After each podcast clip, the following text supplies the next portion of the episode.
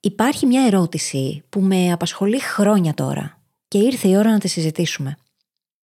Τραυματικές εμπειρίες που ίσως δεν έχουμε καταχωρήσει ως τραυματικές, ιστορίες που λέμε στον εαυτό μας, μοτίβα σκέψης και συμπεριφορών που τίνουμε να επαναλαμβάνουμε, τελικά πώς επηρεάζει το τραύμα τη ζωή μας; Σε αυτό το επεισόδιο φιλοξενούμε εδώ στις φιλοσοφίες έναν υπέροχο άνθρωπο που αγαπά πολύ τη δουλειά του και το να προσφέρει μέσα από αυτήν. Είναι ψυχοθεραπευτής και δεν θα σταθώ στο βιογραφικό του που μπορείς να βρεις τις σημειώσεις της εκπομπής και να μελετήσεις με την ησυχία σου, αλλά στην υπέροχη θετική ενέργεια και το presence που σου μεταδίδει όταν συζητάς μαζί του. Είναι ο Άγγελος Λεβέντης, και ίσως τον γνωρίζεις από τα εξαιρετικά χρήσιμα πράγματα που μοιράζεται στα social media. Γενικά, επιλέγω πολύ προσεκτικά τους ανθρώπους που έρχονται στην εκπομπή. Το ξέρεις ήδη.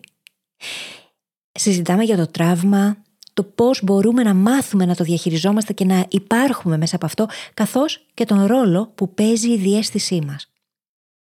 Θα σου πω ότι η συζήτηση με τον Άγγελο ήταν υπέροχη και κράτησε λίγο παραπάνω από ό,τι υπολογίζαμε. Γι' αυτό και θα την ακούσεις σε δύο μέρη. Σε αφήνω να απολαύσεις το πρώτο μέρος και σου εύχομαι καλή ακρόαση. Αν έπρεπε να διαλέξεις ανάμεσα στα εξής. Α. Να πετύχεις όλα όσα θέλεις επαγγελματικά και οικονομικά. Β.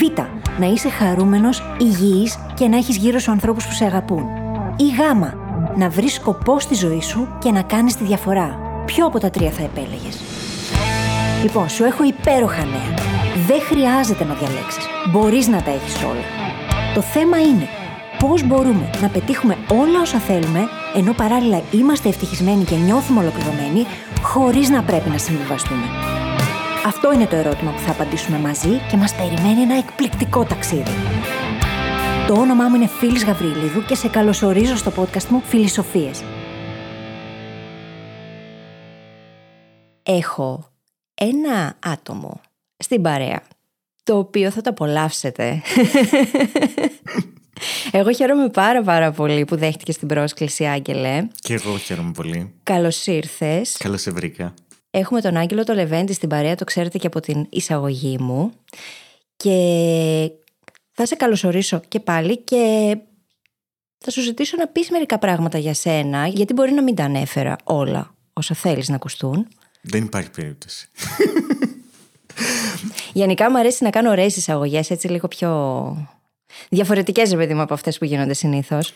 Και τελικά, μήπως αυτό έχει σημασία; Το πώς σε βλέπει κάθε άτομο και πώς σε καθρεφτίζει και τι, τι λέει για σένα. Ποια διαφορετική οπτική βλέπεις εσένα. Γιατί εγώ, αν πω κάποια πράγματα, θα επαναλάβω αυτά που ήδη ξέρω. Ενώ αν ακούσω εσένα και την εισαγωγή σου και τι είπες, θα με γνωρίσω ξανά μέσα από εσένα. Κατευθείαν μπήκε σε μόντ ψυχολόγου. Ψυχοθεραπευτής, παρακαλώ. Ψυχοθεραπευτής, συγγνώμη, συγγνώμη, συγγνώμη. Με συγχωρείτε. Όχι, Ε, πιστεύω πολύ στη, στη θεραπεία και στη, στην ουσία και στο, στη φροντίδα, γιατί η θεραπεία είναι φροντίδα. Mm. Να πω για μένα. Να πω για μένα. Βεβαίως. Αχ, θα περάσουμε πάρα πολύ ωραία. Χαίρομαι πάρα πολύ.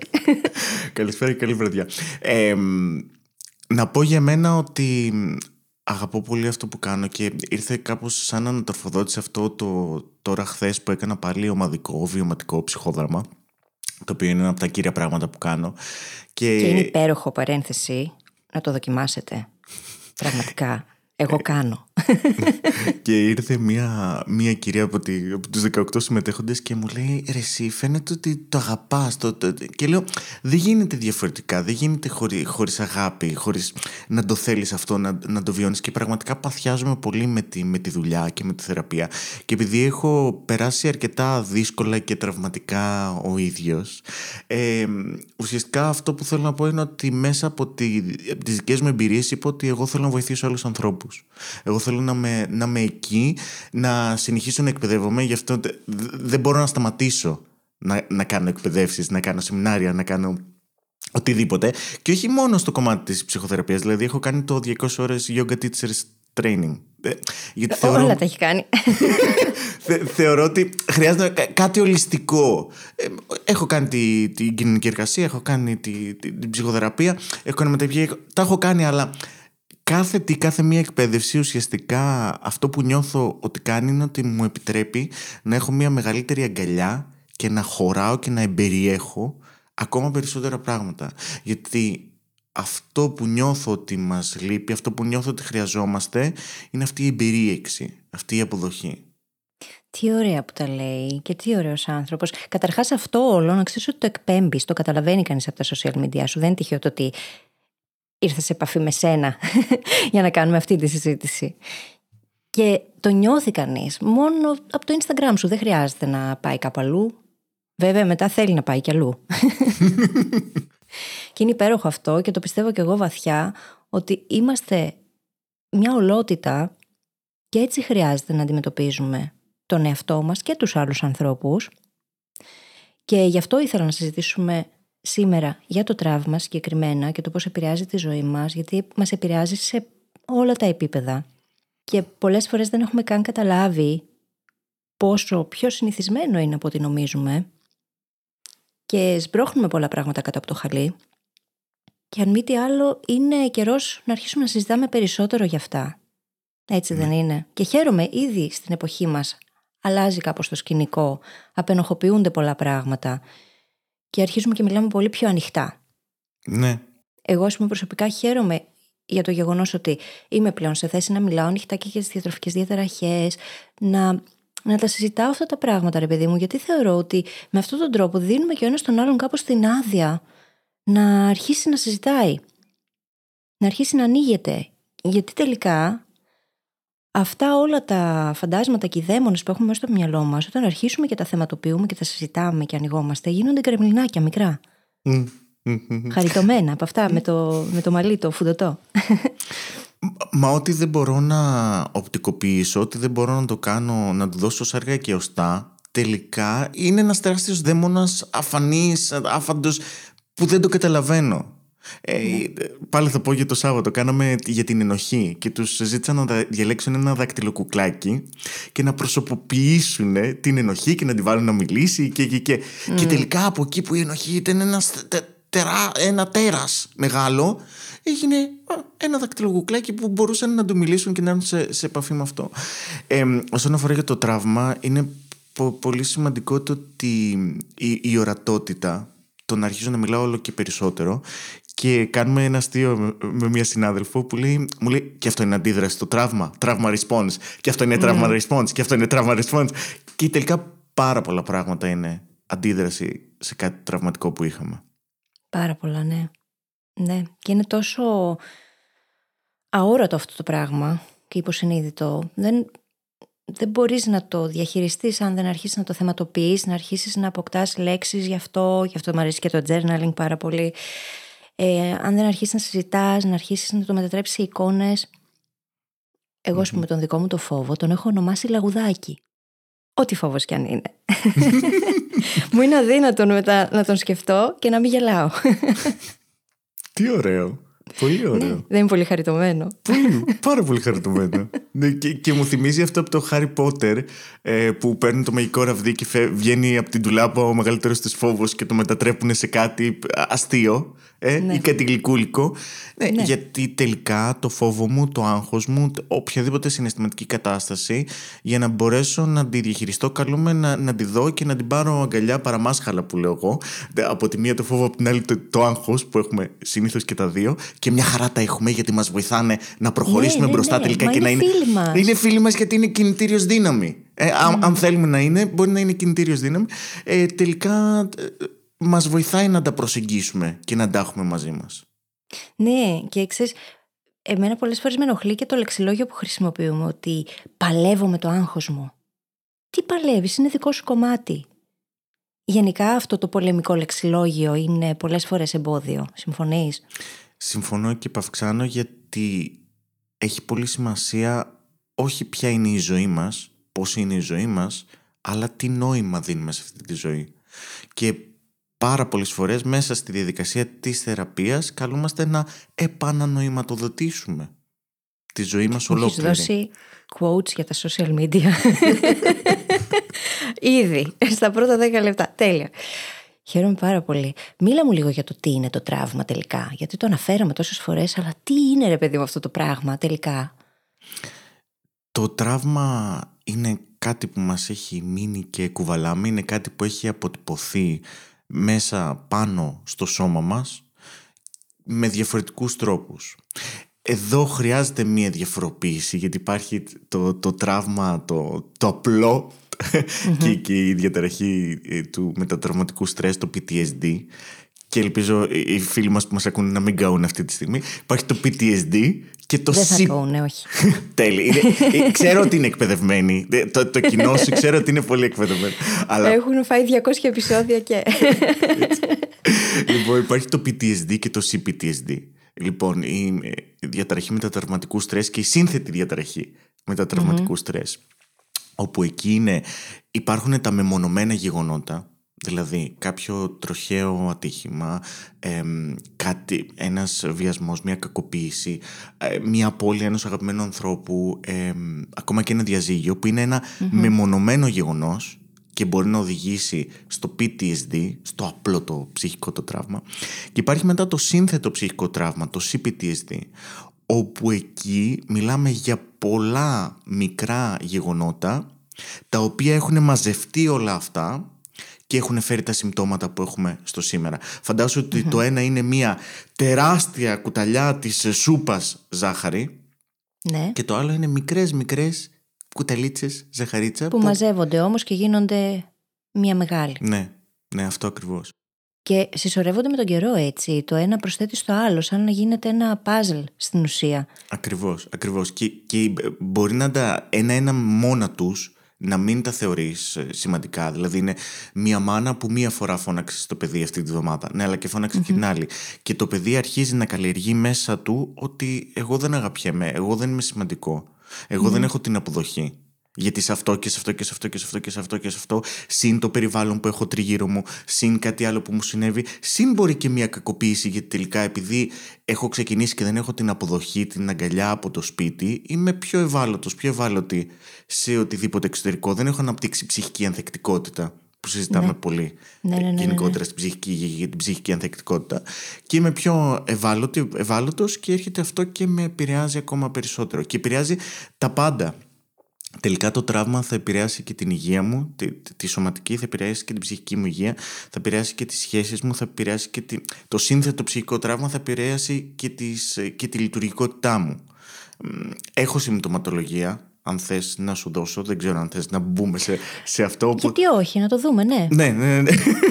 ε, ουσιαστικά στο PTSD ε, έχουμε τρία βασικά. Έχουμε την αναβίωση του τραύματος, την αποφυγή και την μία αίσθηση τρέχουσας απειλής. Αυτά τα τρία. Ναι. Στο CPTSD προσθέτονται και άλλα τρία. Okay. Να πω για, την, ε, για τα πρώτα τρία. Το ένα είναι ότι έχουμε αναβίωση του τραύματος. Δηλαδή έρχονται στιγμές που σκάνε flashback, ανακαλούμε σκηνές, στιγμές ξανά και ξανά. Θέλω να πω ότι σε όποιον συμβαίνει αυτό δεν είναι ε, είναι τρομακτικό ναι μεν, αλλά δεν είναι καταστροφικό. Δηλαδή, αν εγώ μου συνέβη κάτι πολύ έντονο και το ξαναφέρνω στη μνήμη μου, είναι γιατί θέλω να το επεξεργαστώ ξανά και ξανά. Ο, αν με κάνει δυσλειτουργικό, χρειάζεται να το δουλέψω. Αλλά να το δουλέψω με έναν θεραπευτή, με έναν Αλλά όσο το ξαναφέρνω στον ύπνο μου ή στον ξύπνιο μου, αν το αγκαλιάσω, σιγά σιγά αρχίσω και το επεξεργάζομαι. Άρα στην ουσία το να προσπαθούμε να το αποφύγουμε ναι. οδηγεί σε περισσότερα προβλήματα. Το θέμα είναι να το διαχειριστούμε.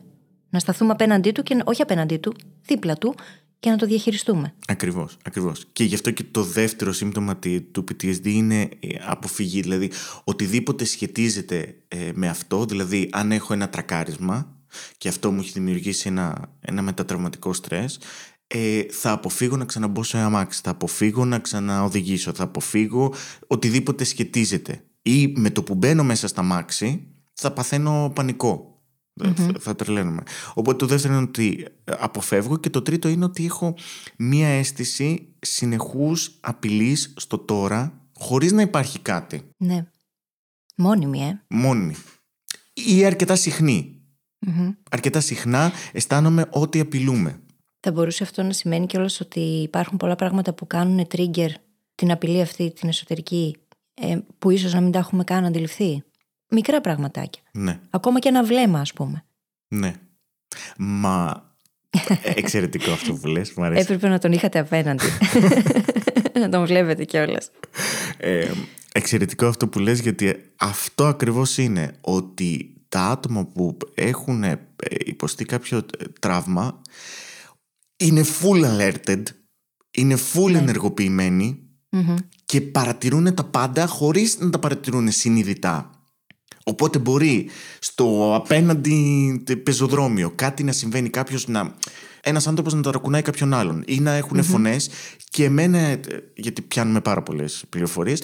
Εκατομμύρια, ένα δευτερόλεπτο. Τα έχουμε πει, παιδιά. Ακριβώς. ε, ε, εγώ να το προσλάβω αυτό, να το πάρω και να μου ενεργοποιήσει. Ή κάτι στην τηλεόραση, ή κάποια κουβέντα, ή κάποια ατάκα, κάποια λέξη, κάποιος ήχος, κάποια μυρωδιά. Ένα άρωμα, ναι. Τα πάντα μπορεί να είναι triggers. Έχω κάνει και post για αυτό. Το πόσα εκατομμύρια triggers μπορούν να πυροδοτήσουν ε, όλο αυτό το τραύμα. Αλλά ακόμα και χωρίς αυτά, γιατί αυτό θα... Ένα trigger σίγουρα θα, θα αναβιώσει το τραύμα. Μπορεί εγώ να στέκομαι στο σπίτι μου ασφαλής από εξωτερικούς παράγοντες ε, σε ησυχία με την αγαπημένη μου μουσική και out of the blue χωρίς τίποτα να αρχίζω να νιώθω μία Αυτό, αυτό είναι το τραύμα, αυτό είναι το PTSD. Και αυτό είναι που λέει και ο Γκαμπορ Μάτε έτσι, ότι trauma is not what happens to you, it is what happens inside of you. Ναι, ακριβώς. Γιατί θα έρθει και στην Ελλάδα ο αγαπημένος. Ε... Ναι, κάτι είδα ότι του πήραν και συνέντευξη από τον εκδοτικό που εξέδωσε το βιβλίο. Να σου πω κάτι. Μερικά βιβλία που δεν τα βρίσκουμε στα ελληνικά. Ήρθε η ώρα να μεταφραστούν επιτέλους. Έχω θέμα. Έχω δημιουργήσει το Academy Book Club και δυσκολεύομαι να βρω τα βιβλία που θέλω να διαβασουμε Στο community. Δυσκολεύομαι λίγο. Ναι, και είναι πολύ σημαντική η απόδοση. Νομίζω ότι ο λόγος που καθυστερεί πάρα πολύ είναι η απόδοση. Γιατί διαβάζω εγώ βιβλία και επιστημονικά που έχουν μεταφραστεί στα ελληνικά και δεν συμφωνώ. Ε, έχοντας... Καταλαβαίνω απόλυτα, το έχω ζήσει κι εγώ. Και γι' αυτό προτιμώ να διαβάζω τα πρωτότυπα συνήθως, γιατί δυστυχώς οι αποδόσεις χάνουν σε πάρα πολύ μεγάλο βαθμό. Ναι. Κλείνει η παρένθεση. ναι, ουσιαστικά αυτό που λέει ο Γκάμπορ Ματέ είναι ότι δεν είναι το γεγονός σαν γεγονός αυτό που συνέβη. Είδα να ανατινάσετε κάτι μπροστά μου, ένα ναι. αυτοκίνητο. Είναι πώς αυτό έρχεται και αποτυπώνεται στο μυαλό μου και στο σώμα μου και στην καρδιά μου. Και πώς τελικά εγώ το, το νοηματοδοτώ. Και μπορεί να βρεθούμε άρα δέκα άνθρωποι μπροστά στο ίδιο γεγονός και οι δέκα μας θα νοηματοδοτήσουμε εντελώς διαφορετικά αυτό το γεγονός. Και άρα θα το διαχειριστούμε διαφορετικά. Και πιθανότατα να έρχονται και triggers εκ των έσω, έτσι. Μπορεί μια σκέψη να πυροδοτήσει την αντιδραση Έτσι απλά, εκεί που στέκεσαι, στην ασφάλεια του σπιτιού με τη μουσικούλα σου. Ακριβώς. Και αν δεν έχω κάνει εγώ αυτές τις ε, ε, σύνθετες συνάψεις του εγκεφάλου που τώρα είναι ε, νευρολογία, νευροεπιστήμη μα, μας δείχνει, μας αποδεικνύει το πώς μπορούμε να δημιουργήσουμε νέες συνάψεις. Και αυτό κάνει και η θεραπεία, αυτό κάνει και το coaching, αυτό κάνουν και όλες οι αυτογνωσιακές θεραπευτικές διαδικασίες. Μας βοηθάνε να κάνουμε πιο εύκολα, πιο γρήγορα νέες συνάψεις. Ε, θα εγκλωβιστώ και θα μείνω εκεί και δεν θα ξέρω τι να το κάνω όλο αυτό. Το μήνυμα εδώ είναι ότι υπάρχει σωτηρία, έτσι, υπάρχει φως. Δεν είναι κανείς εγκλωβισμένος στο τραύμα του και στην κατάσταση αυτή, ούτε καταδικασμένος, καταδικασμένη να ζει σε αυτό το φαύλο κύκλο μια ζωή. Μπορεί να βγει από αυτό. Υπάρχουν τρόποι. Μπορεί να προχωρήσει μέσα από αυτό. Ναι. Μπορεί να προχωρήσει μέσα αυτό, να μάθει να το, να το διαχειρίζεται. Και κάθε φορά που μαθαίνω ένα καινούριο κομμάτι αυτό που μου συμβαίνει, αυτό που μου έχει συμβεί, μπορώ να το νοηματοδοτήσω και μπορώ να το διαχειριστώ ακόμα καλύτερα. Γιατί αποκτώ και καινούργιες στρατηγικές για να το χειριστώ. Έτσι. Ναι. Και η νοηματοδότηση παίζει καθοριστικό ρόλο. Γιατί και το ίδιο το νόημα, όταν αλλάξει, όταν αλλάξει η ιστορία που λέμε στον εαυτό μας για το γεγονός, μπορεί να αλλάξει όλη μας τη ζωή. Παίρνω παράδειγμα τον Βίκτορ Φράγκλ, που είναι από τα πιο κραυγαλαία παραδείγματα επιβίωσης στρατοπέδων συγκέντρωσης και το νόημα της ζωής ήταν το να βρεις ένα νόημα σε αυτό το απλό πράγμα που κάνεις εκείνη τη στιγμή. Αν έχει νόημα σε υπαρξιακό επίπεδο, ακόμα και το στρατόπεδο συγκέντρωσης μπορεί να είναι υποφερτό. Δεν μπορώ καν να διανοηθώ βέβαια με ποιον τρόπο μπορεί να το κάνει αυτό. Αλλά ταυτόχρονα η ιστορία μας λέει πόσο resilient είμαστε σαν είδος. Πόση ανθεκτικότητα έχουμε στην πραγματικότητα και δεν γνωρίζουμε ποια είναι τα όρια μας. Και τα ανακαλύπτουμε όταν θα ναι. συμβεί κάτι, όταν θα χρειαστεί να αντέξουμε κάτι. Εκεί ανακαλύπτουμε την, την πραγματική μας δύναμη όταν, όταν προκύψει κάτι μπροστά μας. Βλέπεις πολλές σωματοποιήσεις, πολλά αυτοάνοσα στους θεραπευόμενούς σου; Άπειρα. Ε, και, και με πολλά διαφορετικά και κάθε ένας ε, θεραπευόμενος έρχεται με κάτι διαφορετικό και εγώ έχω. Ε, δεν έχω αυτοάνωσο, αλλά έχω ψυχοσωματικά. Δηλαδή mm. συνδέεται, η, το μυαλό μας είναι και η ψυχή μας είναι άρρηκτα συνδεμένο με το σώμα και το σώμα μιλάει. Εμείς το ακούμε. Είναι αυτό που λέω πάρα πολλές φορές. Πολλά ερωτηματικά. Πολλά ερωτηματικά και με απασχολεί πάρα πολύ αυτό και για μένα και για το community μας. Είναι πολύ σημαντικό να μάθουμε να ακούμε το σώμα μας. Κάποτε ξέραμε να το ξαναμάθουμε. Ναι. Όταν ήμασταν παιδιά είχαμε την επαφή μαζί του. Ναι. Απλά γίναν πολλά μετά. Ακολούθησε μια μεγάλη ιστορία η οποία μας ξέμαθε σε μεγάλο βαθμό να τα ακούμε αυτά τα σημάδια.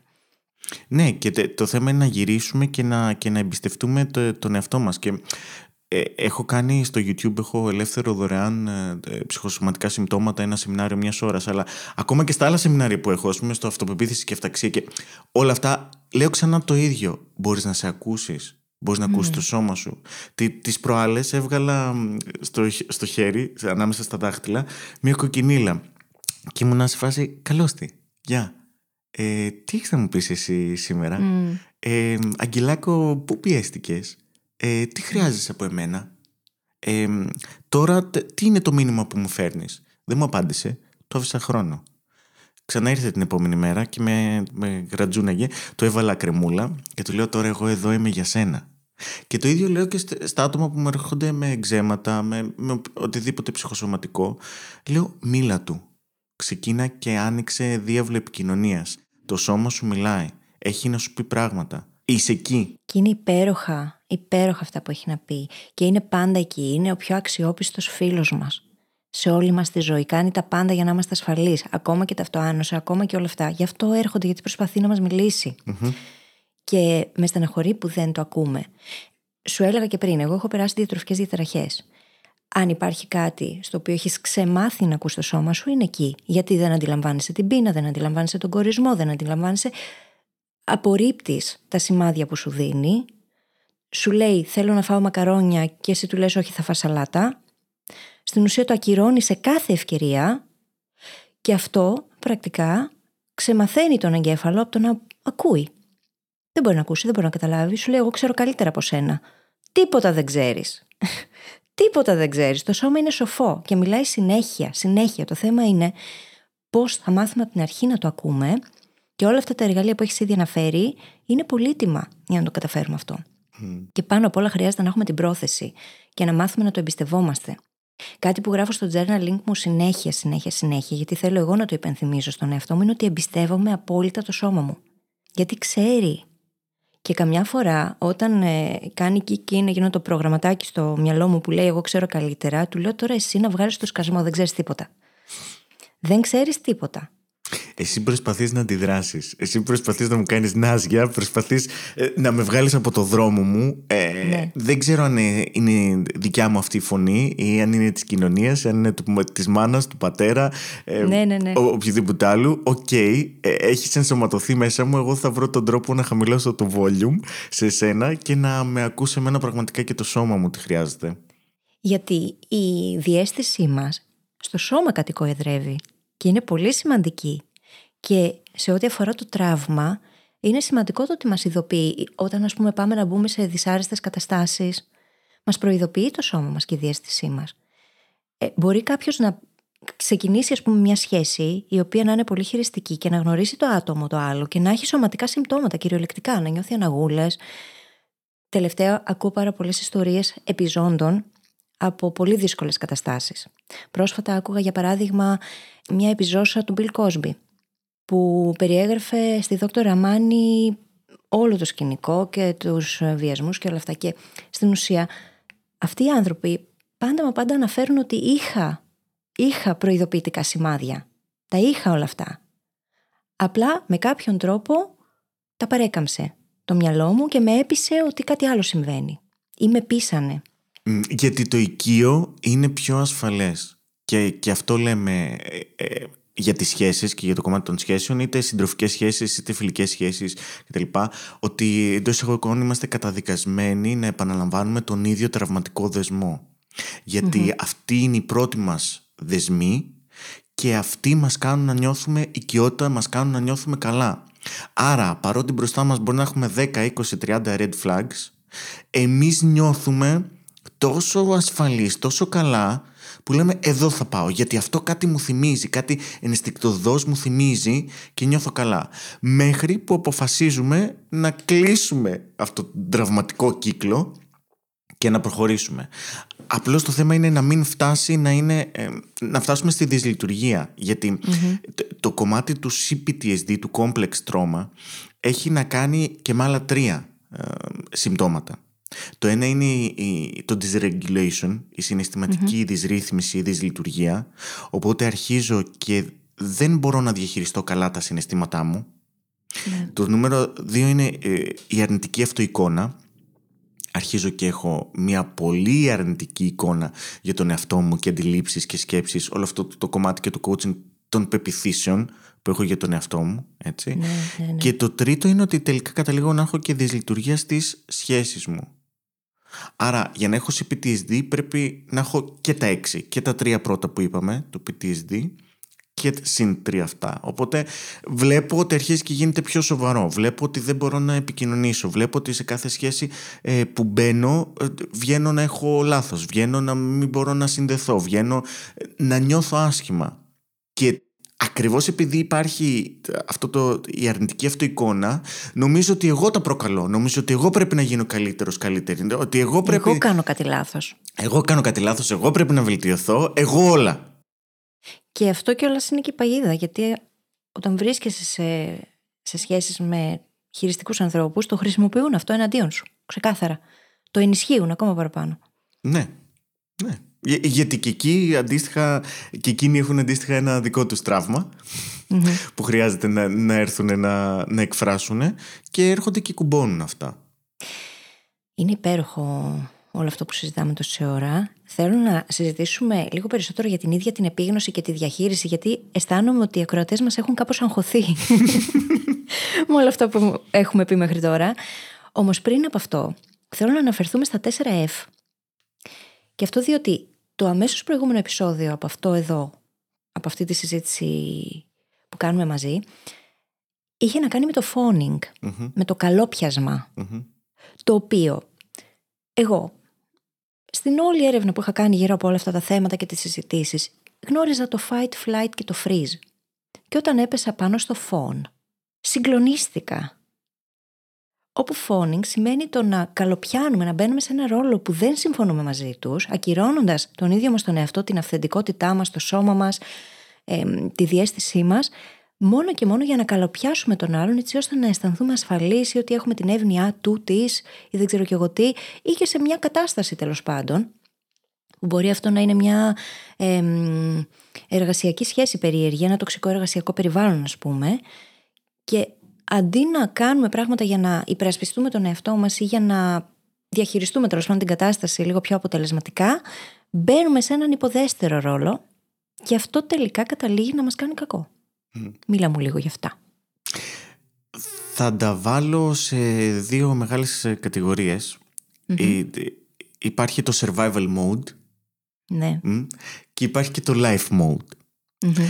Για να μπορέσουμε να επιβιώσουμε η καλύτερη λύση που έχουμε βρει είναι το fight, το flight, το phoning, όλα, οτιδήποτε νομίζω ότι μπορεί να με κάνει να αντέξω, να τη βγάλω καθαρή. Ναι.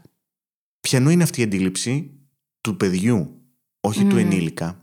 Γιατί ναι. αυτό που λέμε και στην τραυματοθεραπεία, στην ARM τραυματοθεραπεία που, που κάνω τώρα, είναι ότι έχουμε ένα core dilemma. Έχουμε ένα βασικό δίλημα όταν είμαστε Το ένα είναι να, να εξυψώσω το, την τροφό μου, τον τροφό μου, το, το γονέα μου και να βγάλω με ένα σκάρτο Γιατί αυτός είναι που με προσέχει, που με κρατάει στη ζωή. Και άρα, αν τον βγάλω σκάρτο, δεν θα μπορέσω να επιβιώσω.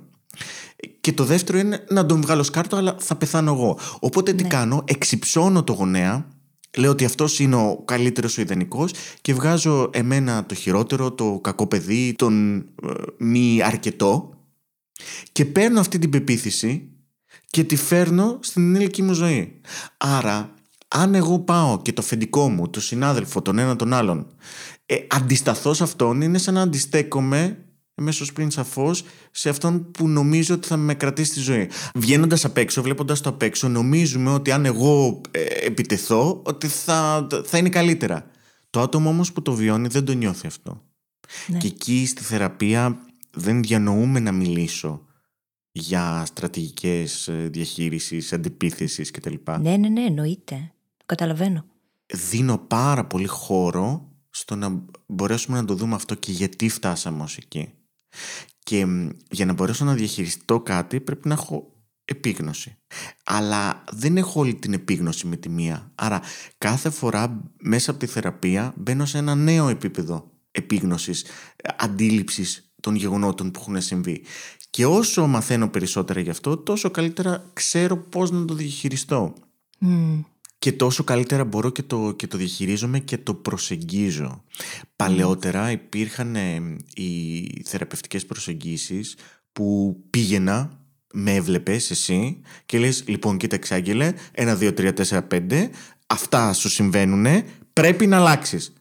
Μα δεν είμαι έτοιμος. Μα δεν είμαι σε αυτό το σημείο. Μα δεν Και είναι... νομίζω ότι αυτού του τύπου προσεγγίσεις κάνουν πολύ μεγάλο κακό. Έχουν κάνει πολύ μεγάλο κακό. Γιατί ούτως ή άλλως εμείς οι άνθρωποι σκεφτόμαστε διαδικά. Ότι αφού είσαι τόσο καιρό θύμα, γίνε θήτης. Ε, αφού τόσο καιρό σκύβεις το κεφάλι, τώρα πρέπει να επιτεθείς.